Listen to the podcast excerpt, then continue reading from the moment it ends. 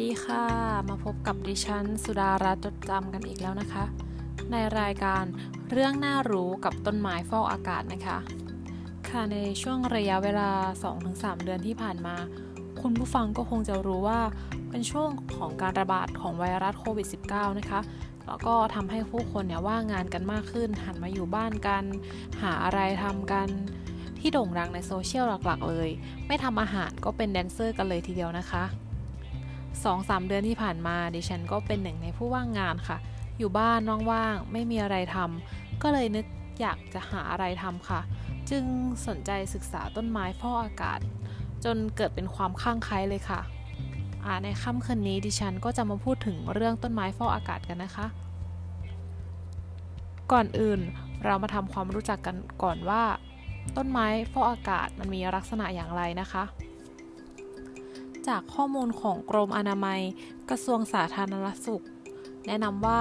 การปลูกต้นไม้เป็นอีกหนึ่งตัวช่วยในการดักจับสารพิษในอากาศ และสามารถป้องกันฝุ่นละออง เพราะส่วนต่างๆ ของต้นไม้ โดยเฉพาะใบสามารถช่วยดักฝุ่นได้ดี ซึ่งฝุ่นละอองที่ลอยอยู่บนอากาศ จะผ่านต้นไม้ติดค้างอยู่บนผิวใบ โดยพืชกุลสนจะช่วยดักจับฝุ่นได้ เพราะโครงสร้างของใบมีความละเอียดซับซ้อน แต่หากเป็นไม้เลื้อยจะดับจับฝุ่นได้มากกว่าไม้อื่น เพราะมีพื้นผิวใบมากกว่าต้นไม้อื่น ด้วยลักษณะใบที่เรียวเล็ก ชื้นหยาบ มีขน หรือผิวใบที่เหนียว จะทำให้ฝุ่นเกาะติดใบได้ดี ส่วนลำต้น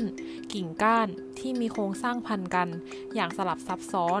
มีส่วนช่วยดักจับฝุ่นได้เช่นกันค่ะ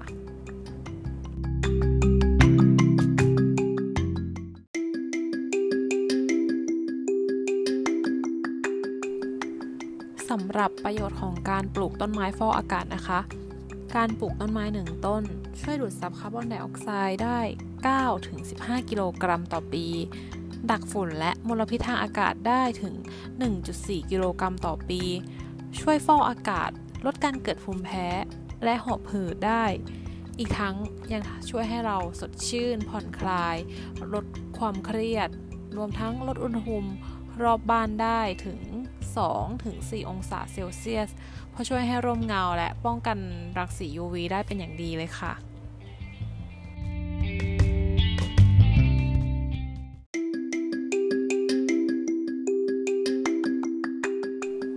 ค่ะ ต่อไปเราจะมารู้วิธีการตั้งต้นไม้และวิธีการเลือกต้นไม้ฟอกอากาศที่ถูกต้องกันนะคะ คือ 1. เรื่องของแสงแดดค่ะ แสงแดดเป็นส่วนสำคัญในการสร้างอาหารของต้นไม้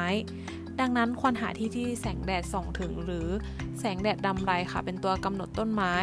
ถ้าเราจะปลูกในห้องหรืออาคารเนี่ยแนะนำต้นไม้ที่ต้องการแค่แสงลำไรค่ะ แต่ถ้าจะปลูกนอกอาคารเราต้องเลือกต้นไม้ที่ชอบแสงแดดค่ะ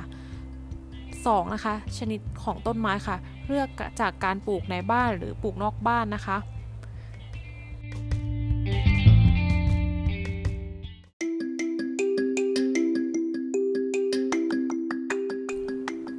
การปลูกต้นไม้ฟอกอากาศในบ้านนะคะ หากจะตั้งในห้องนอนเนี่ยต้องเลือกต้นไม้ฟอกอากาศที่มันสามารถคายออกซิเจนได้ตอนกลางคืนค่ะ เช่น ต้นว่านหางจระเข้ค่ะ ลิดมังกร ว่านงาช้างนะคะสำหรับหลักการวางต้นไม้ฟอกอากาศในบ้านเนี่ยคือเราต้องเลือกวางในตำแหน่งที่แสงส่องถึงค่ะ เพื่อให้กระบวนการฟอกอากาศของต้นไม้เนี่ยทำงานอย่างมีประสิทธิภาพนะคะ ไม่ว่าจะเป็นการคายน้ำการดูดซึมน้ำการดูดอากาศ หรือกระบวนการสังเคราะห์แสงก็ล้วนต้องใช้แสงแดดเป็นส่วนสำคัญนะคะ ส่วนระยะในการวางนั้นให้คำนึงว่าเขตการหายใจของคนเราเนี่ยจะใช้พื้นที่ประมาณ 0.17 ถึง 0.23 ลูกบาศก์เมตร หากวางต้นไม้ในเขตหายใจนะคะ ต้นไม้จะช่วยฟอกอากาศพิษจากร่างกายมนุษย์ได้อีกด้วยนะคะสำหรับห้องนอนเนี่ยซึ่งเป็นห้องที่เราต้องใช้ในตอนกลางคืน ซึ่งเป็นช่วงที่ต้นไม้เนี่ยปล่อยก๊าซคาร์บอนไดออกไซด์ออกมานั้น มันจะมีต้นไม้อยู่หลายชนิดที่ก๊าซคาร์บอนไดออกไซด์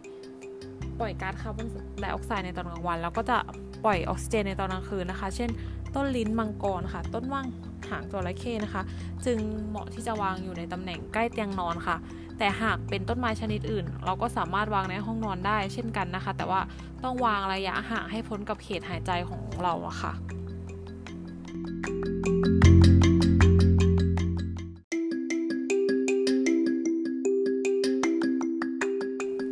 สำหรับการปลูกต้นไม้ฟอกอากาศนอกบ้านนะคะ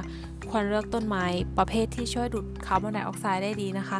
ซึ่งเราเลือกได้หลากหลายค่ะ ตั้งแต่ทั่วไปจนถึงต้นไม้ใหญ่เลย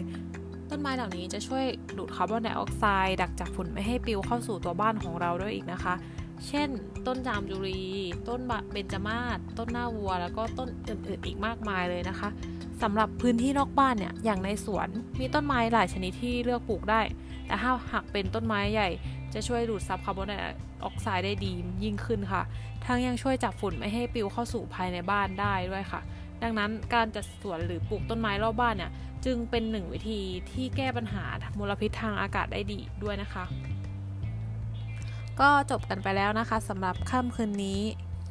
ดิฉันก็ขอลาไปก่อนนะคะ สวัสดีค่ะ